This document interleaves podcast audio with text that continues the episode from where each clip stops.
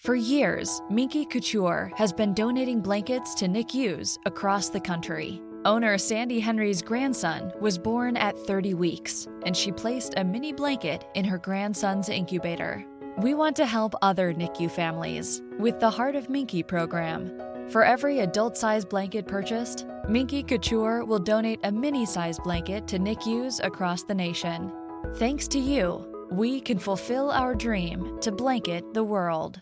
Alcuni tuoi colleghi alcune, e alcune tue colleghe, magari quelli più âgés, che ti possono fare due critiche.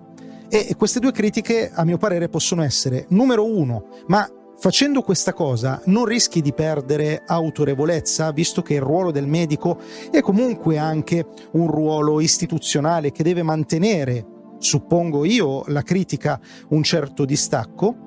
E l'altra cosa che ti chiedo è se eh, non si rischia di banalizzare troppo alcuni argomenti o di semplificarli troppo quando in realtà sono molto complessi e difficili da comprendere per le persone comuni.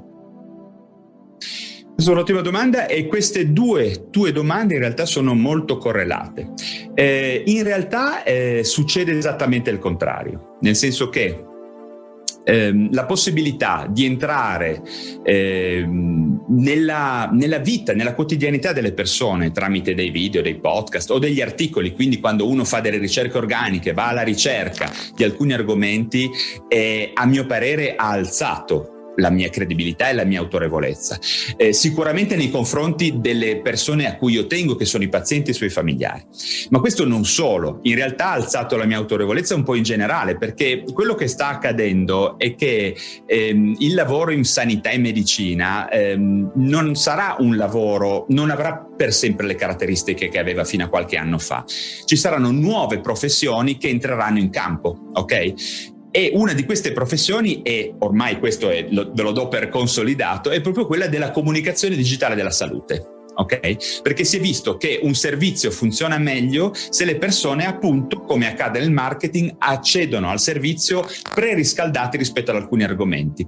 Inoltre hanno la possibilità di sviluppare più rapidamente legame eh, bonding no? con, con, con, il servizio e con, i, con, gli operatori del servizio se vedono che queste persone si abbassano a un livello della popolazione generale, uscendo da questa torre d'avorio che non ho capito bene chi ci ha messo, che di fatto è una protezione, ok? Quindi non c'è un abbassamento in realtà, è semplicemente un scendere dal piedistallo, arrivare al livello delle, di tutti, ok? E, è una delle, delle, motivazioni per cui io raramente mi vesto da medico, fra virgolette, no? Cioè questo, io ho visto che il modo migliore se voglio capire bene cosa ha una persona nella testa è non mettere in difficoltà, non fargli pressione, eh, non giudicarla, eh, non fargli capire che io sono l'esperto, eh, che ho davanti una persona che non sa nulla, anzi io invito le persone a documentarsi completamente. All'inizio degli anni 2000 dicevano dottor Google rovinerà la medicina, è stato il contrario. Dottor Google ha fatto in modo che i medici diventassero più competenti per rispondere alle domande giuste che i pazienti fanno,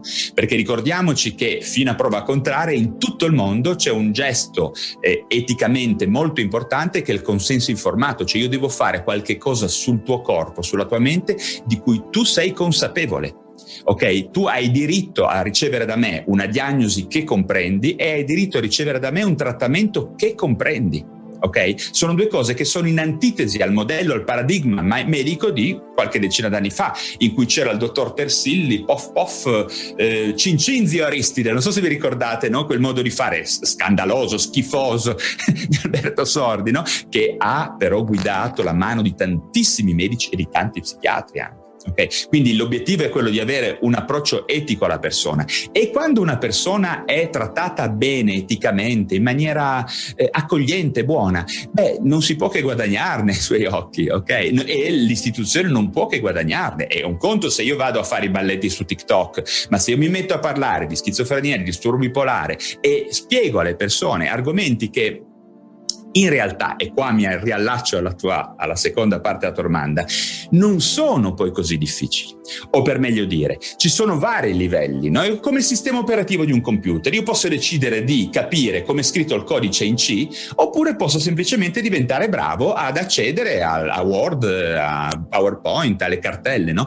Queste sono due cose molto diverse. C'è un livello dell'informatica che tutti possono capire e poi c'è un livello sotto il cofano in cui effettivamente le cose si complicano e anche molto.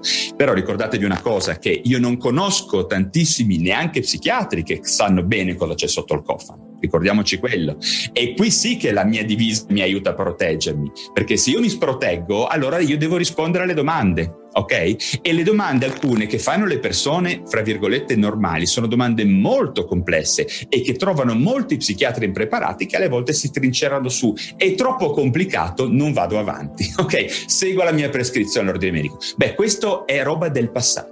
La medicina moderna ha a che vedere con la possibilità che il medico abbia di comunicare nella maniera migliore possibile una diagnosi e una terapia basata sulle evidenze e non sulle sue opinioni, questo è molto importante, e che un paziente la capisca bene a qualunque livello di cultura ci sia. E in comunicazione purtroppo le cose non stanno come i medici pensano. I medici pensano che se io tiro una freccia comunicativa e non prendo il, il bersaglio, sia il bersaglio che si è spostato, no? Questo nella loro testa. Invece non è così, siamo noi che abbiamo l'arco e la freccia. Se io sbaglio il bersaglio, cioè se io non sono bravo a comunicare, la colpa è sempre e comunque mia. Guarda, interessantissimo Valerio. Ok, round two. Name something that's not boring. A laundry? Ooh, a book club. Computer solitaire, huh? Ah, oh, sorry, we were looking for Chumba Casino. That's right. ChumbaCasino.com has over 100 casino style games. Join today and play for free for your chance to redeem some serious prizes. ChumbaCasino.com. No purchase necessary. Full prohibited by law. 18 plus terms and conditions apply. See website for details.